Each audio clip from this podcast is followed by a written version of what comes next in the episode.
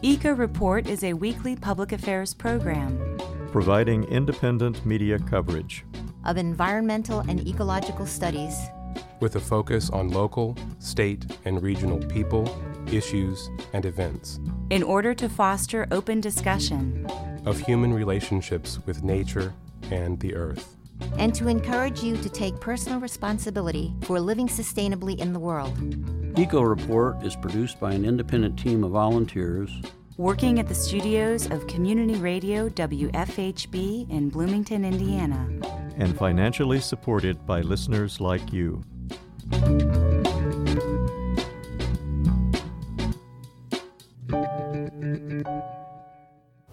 Hello, and welcome to Eco Report. For WFHB, I'm Cynthia Roberts. And now for today's special Thanksgiving environmental news brief.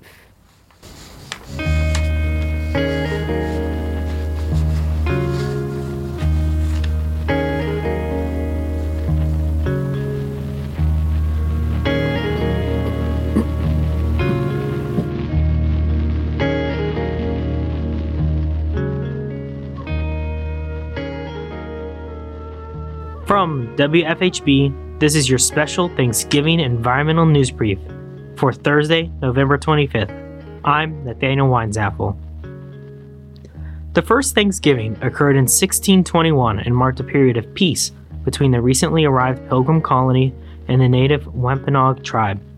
This first feast was about giving thanks for a successful harvest and the survival of the colony over a rather difficult first year in the New World. Modern Thanksgiving brings to mind foods such as mac and cheese, mashed potatoes, and turkey. In 1621, the environment and access to food was much different than it was today. Researchers have been able to determine that the main course of the first Thanksgiving was deer, but with side dishes of fish and shellfish. There were no potatoes at the time, so that was certainly not on the menu. Similarly, pumpkin pie would have been impossible as the colony did not have butter, wheat flour, or an oven. Getting the food needed to have the modern Thanksgiving feast at the time of the Pilgrims would have been impossible. The White House has announced that both of the turkeys selected for the annual presidential pardon came from Jasper, Indiana. The state is one of the largest turkey producers, with around 20 million Indiana turkeys being available to Americans each year. The pardoned turkeys will be allowed to live peacefully for the rest of their lives at a local children's farm near Washington, D.C. The presidential pardon took place on November 19th. The University of California has recently recommended multiple ways that people can be more environmentally sustainable during Thanksgiving. For example, when traveling to friends and family, it is better to use public transportation or to carpool with others. When buying the food for the feast, it is best to use local and in season produce. Reusable containers should be used when storing food to reduce the amount of plastic used, and no baked desserts can help reduce the energy consumption that comes from the use of an oven. These are just numerous ways to have an environmentally friendly Thanksgiving. And that's all for your environmental news brief. Hope you have a great Thanksgiving. For WFHB, I'm Nathaniel Weinzapfel.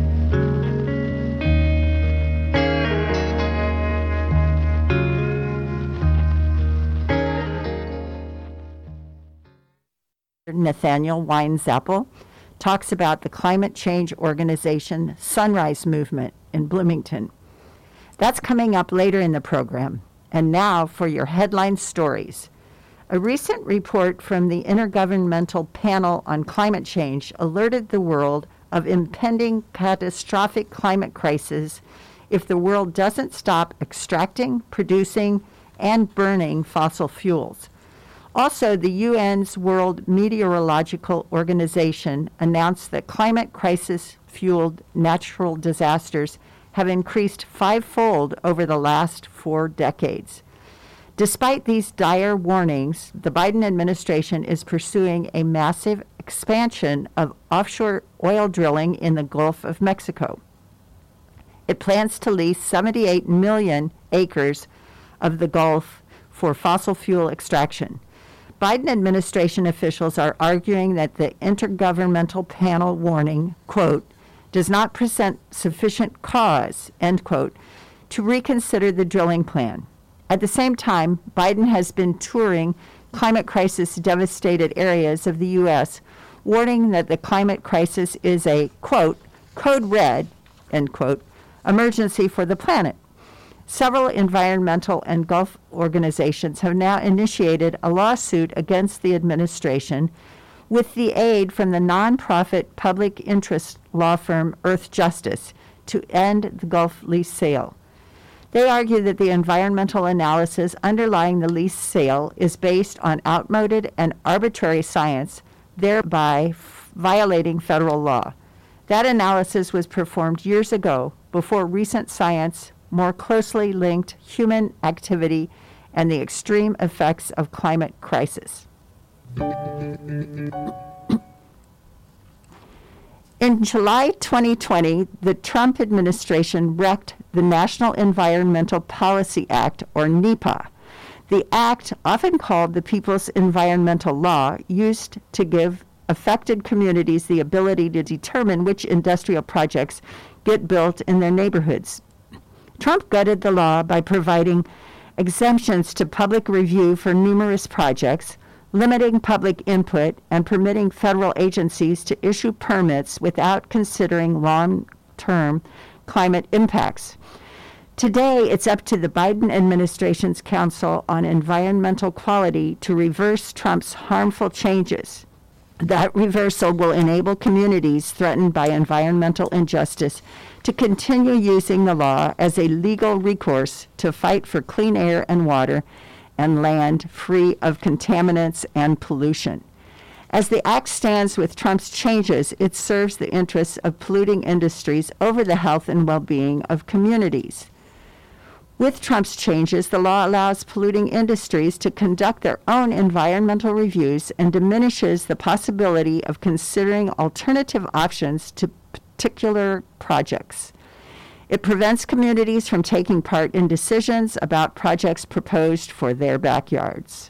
Communities of color are leading the fight against polluting industries, and NEPA can return to serving as a legal tool that empowers them to fight for the clean environment they have a right to.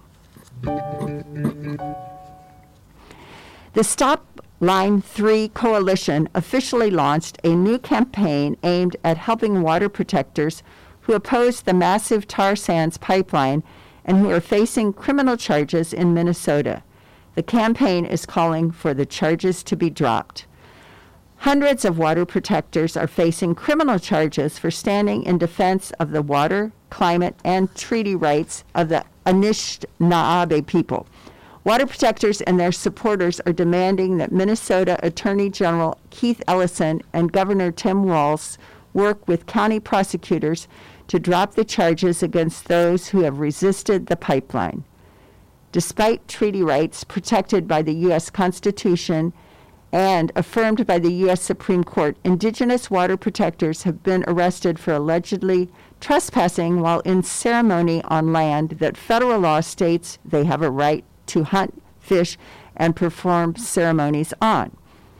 The police, funded by $2.4 million from Enbridge, the company that constructed the pipeline, have responded to the peaceful Stop Line 3 movement with surveillance, harassment, and physical torture, all of which violate the company's agreement not to engage in counterinsurgency tactics. Some water protectors are facing felony charges. Those charges are designed to deter water protectors from taking action, thus impinging on their right to free speech. Rodents are a pervasive problem in California vineyards. The conventional way to control them is to use rodenticides to kill them, but those pesticides kill birds and other animals that ingest the poisoned rodents. California vintners are trying something new to obviate this problem barn owls. As an experiment, biology graduate students at Humboldt State University in California have installed about 300 barn owl nest boxes in various vineyards and are documenting the owl's impact on deterring and eating pests as an alternative to rodenticide use. Four fifths of the 75 wineries the researchers surveyed in Napa County now use barn owl nest boxes and note a difference in the rodent populations. Barn owls have a four month hunting season during which they spend about one third of their time hunting in the grape fields. A family of barn owls can eat as many as a thousand rodents during the nesting season. That's 3,400 rodents for dinner in a given year. So far, the grad students have found that the owls are reducing the number of gophers, but not mice. The owls' impacts on voles are inconclusive so far.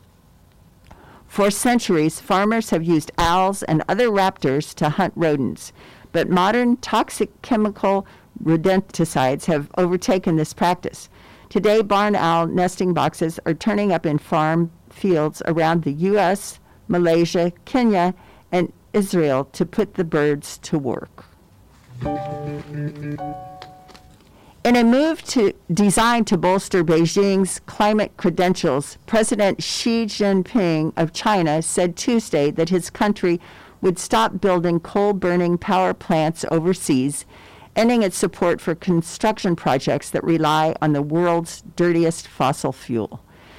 China will accelerate support for other developing countries in developing green and low carbon energy and will not build new coal fired power projects abroad, Xi said in a pre recorded remark to the United Nations General Assembly. Within its own borders, China produces the largest share of global emissions of greenhouse gases. It is by far the biggest producer of coal domestically and the largest financier of coal fired power plants abroad, with an enormous 40 gigawatts of coal power planned by some estimates. In response to Xi's pledge, the Secretary General of the United Nations, Antonio Guterres, said that, quote, accelerating the global phase out of coal is the single most important step to keep the 1.5 degree goal of the Paris Agreement within reach, end quote. Guterres has called for a moratorium on new coal burning power plants in practically every global speech he has made on climate change, his signature issue. And here we have a, a, question and answer dialogue. Has the level of carbon dioxide in the atmosphere ever been higher than it is now? In the last few million years, longer than humans have been around, no. We are currently about 40% higher than it has been in the entire time that humans have walked the earth. What was the climate during the first billion years of our planet? The Earth's first billion years were very different from the conditions today. The sun was cooler then, but the planet was generally warmer. That's because there were a lot of greenhouse gases like carbon dioxide and methane in the atmosphere also, the atmosphere back then contained very little oxygen. Has the climate been hotter than other times because of the carbon dioxide? Many millions of years. For example, the Cretaceous is a geological period that lasted from about 145 to 66 million years ago. The carbon dioxide levels were about three to five times today's levels. The Cretaceous was a period with a warm climate no ice at the poles, resulting in sea levels up to over 500 feet above today's oceans. Plants thrived, and the high CO2 levels were caused by decay of plant life. Dinosaurs dominated on Earth. The world was ice free, and forests extended to the poles. During this time, new groups of mammals and birds appeared. During the early Cretaceous, flowering plants appeared and began to rapidly diversify, becoming the dominant group of plants across the earth by the end of the Cretaceous, coincident with the decline and extinction of previously widespread plant groups. The Cretaceous ended with the asteroid that caused the Cretaceous Paleogene extinction event a large mass extinction in which many groups, including non avian dinosaurs and large marine reptiles, died out. What event caused a cooling leading to today's climate? The India plate crashed into the Asian plate around 40 million years ago, causing the formation of the Himalayas and the beginning of the monsoon seasons. The rains con- contacted the rocks of the Himalayas, resulting in the absorption of CO2. CO2 levels went from over 1,000 ppm to the 180 to 280 range that lasted until humans began putting large amounts into the atmosphere. Some of the climate change deniers argued that the records kept since 1880 were too brief to prove climate change. Would the climate over the last 500 million years be sufficient proof of the effect of carbon dioxide on climate? During Mozambique's civil war from 1977 to 1992, around 90% of the elephants in what is now the Gorongosa National Park were poached for ivory to finance the conflict. The widespread slaughter led to rapid evolution in the span of one generation. Before the conflict, less than a fifth of female elephants were born without tusks. Afterwards, half of the female elephants in the area were tuskless. Now, a study published in Science Friday has revealed some of the genetics behind this astonishing change. An elephant's tusks are essentially a pair of large teeth, and typically both female and male elephants are born with them.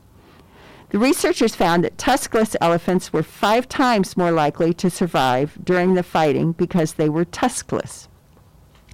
To figure out what was going on, the researchers sequenced the genomes of 11 females without tusks and seven with tusks, looking for differences.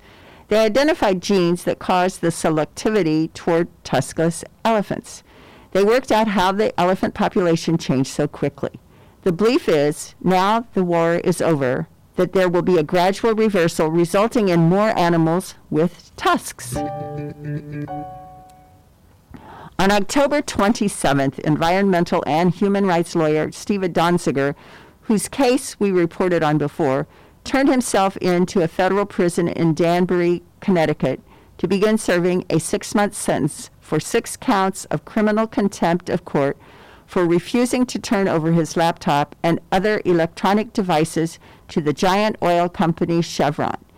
He argued that doing so would jeopardize the client's privacy Donziger has already spent over 800 days in home detention, where he was forced to wear an electronic ankle shackle that monitored and restricted his movements.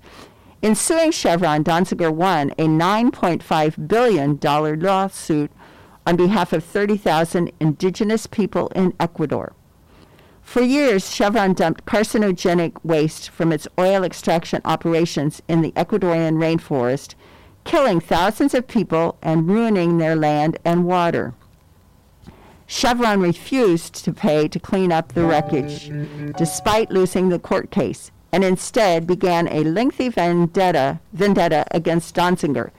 Donziger said the intention of the vendetta was to intimidate climate justice activists and prevent them from going after corporate polluters.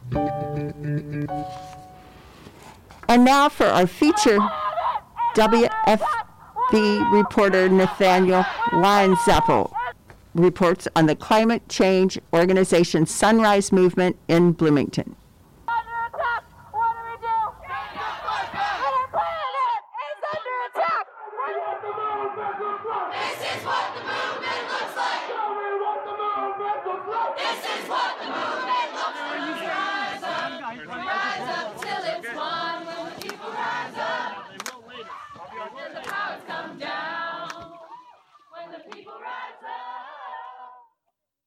What you just listened to is from a recent protest from the nationwide climate change organization called the Sunrise Movement. Launched in 2017, the Sunrise Movement was founded to, quote, shift the Overton window on climate policy, unquote, and promote strong environmental policies, such as the Green New Deal. The movement organizes multiple protests for this cause and has many hubs throughout the country, including in Bloomington, Indiana. Sunrise Bloomington member Allison Aldi, a student at Indiana University studying environmental health, recently spoke with WFHB to help better explain what the Sunrise Movement is and how the Bloomington movement differs. The Sunrise Movement is a nationwide movement led by climate activists. and our goals are to promote sustainability and climate justice. Um, specifically for our Bloomington hub, we have the goal right now to encourage IU to disclose how much they have invested in fossil fuels, to divest, and then to reinvest into sustainable organizations. As Allison stated, Sunrise Bloomington seeks to have Indiana University, quote, disclose, divest, and reinvest, unquote. And Allison provides an understanding of what this means. Indiana University is a public institution. Where their investments are is not public information. So our first demand is to disclose. So we want Indiana University to disclose how much money they have invested in fossil fuels. Once we've reached that goal, our next goal is to demand that Indiana University divest from any fossil fuel industries. And then with that money that they have divested, we want them to reinvest into sustainable companies and sustainable organizations rather than organizations that are causing the destruction of our planet. Over the past few years, Sunrise Bloomington and other organizations have sought to have meetings with the Indiana University Foundation to help further their cause. Allison explained what purpose the meetings hold and the overall goals of Sunrise Bloomington. With our meetings, we are hoping to meet with the IU Foundation. And by we, I don't just mean the Sunrise Movement Bloomington Hub, I mean the entire community, the IU community, um, the Bloomington community, the Indiana community. Um, we want to have an open dialogue with IU Foundation to make sure that the money that we pay with our tuition is going to sustainable organizations rather than to fossil fuel industries. And we want that conversation to be an open and public conversation. Back in October, the Indiana University Foundation and Sunrise Bloomington had actually organized a face to face meeting to discuss these goals. However, the meeting was canceled by the IU Foundation due to Sunrise's call for the meeting to be both public and for the community to participate. Sunrise was motivated by the need for transparency, with IU hoping for a more private conversation. Despite the setback, Allison is hopeful for a future meeting. I think that Indiana University Foundation, based off uh, what they're saying publicly about their goals to sustainability, I think that they are taking the climate crisis seriously. And the next step to prove to us that they are taking the climate crisis seriously is to divest from fossil fuels. Early this year, Indiana University named Pamela Whitten as the 19th president of the university.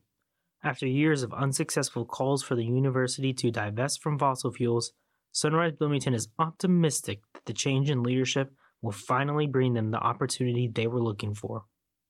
You know, I'm really hopeful. Um, President Pamela Whitten, she recently made a statement about um, Indiana University's promise to sustainability mentioning some things, including IUPUI and how we rank with sustainability worldwide. And like I kind of mentioned earlier, I think that the next step to really fulfilling that promise to sustainability and to climate justice is to divest from fossil fuels. So I personally feel like Indiana University wants to do this.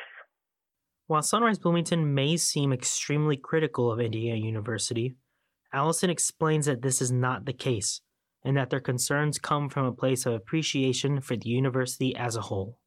I am really proud to be a Hoosier. I myself am a student at Indiana University studying environmental health, and I'm really proud to be a part of this educational institution. Um, but I do really encourage that Indiana University disclose if they want to stick to their promise of sustainability. The best way to do that is to divest from fossil fuels. Nothing can go wrong by divesting from fossil fuels. And in fact, not divesting is going to have a bigger impact on the lives of not only Hoosiers, but the rest of the world. If any listener supports Sunrise Bloomington or wants to support, Allison states that You can find us on Instagram at Sunrise B Town, on Twitter at Sunrise B Town, and on Facebook at Sunrise Bloomington. for WFHB, I'm Nathaniel Weinzapfel.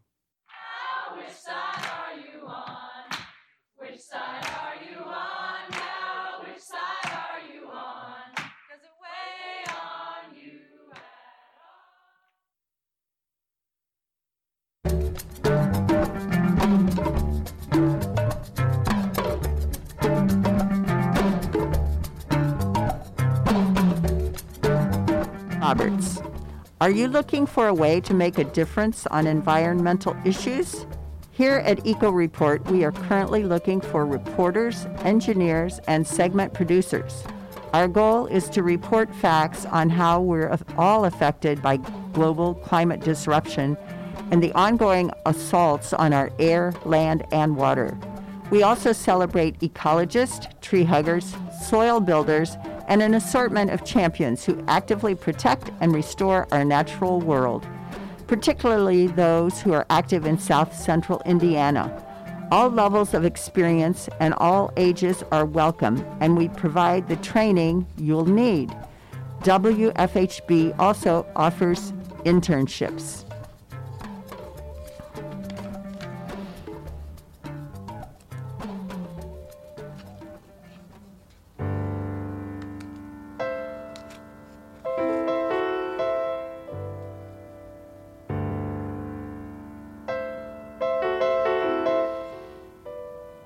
And that wraps up our show for this week. Eco Report is brought to you in part by MPI Solar, a Bloomington business specializing in solar hot water, solar electricity, and solar hot air systems.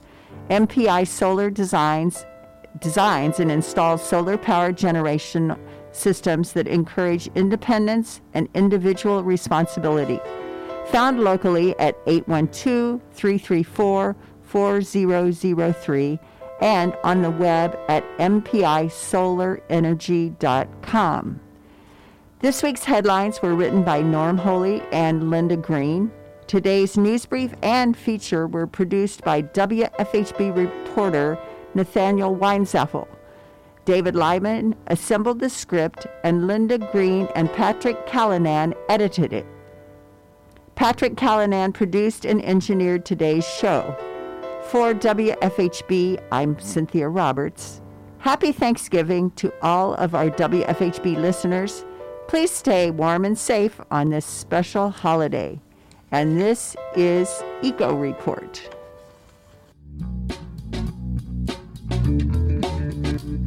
You've been listening to the Eco Report. A volunteer powered production of Community Radio WFHB. in Bloomington, Indiana.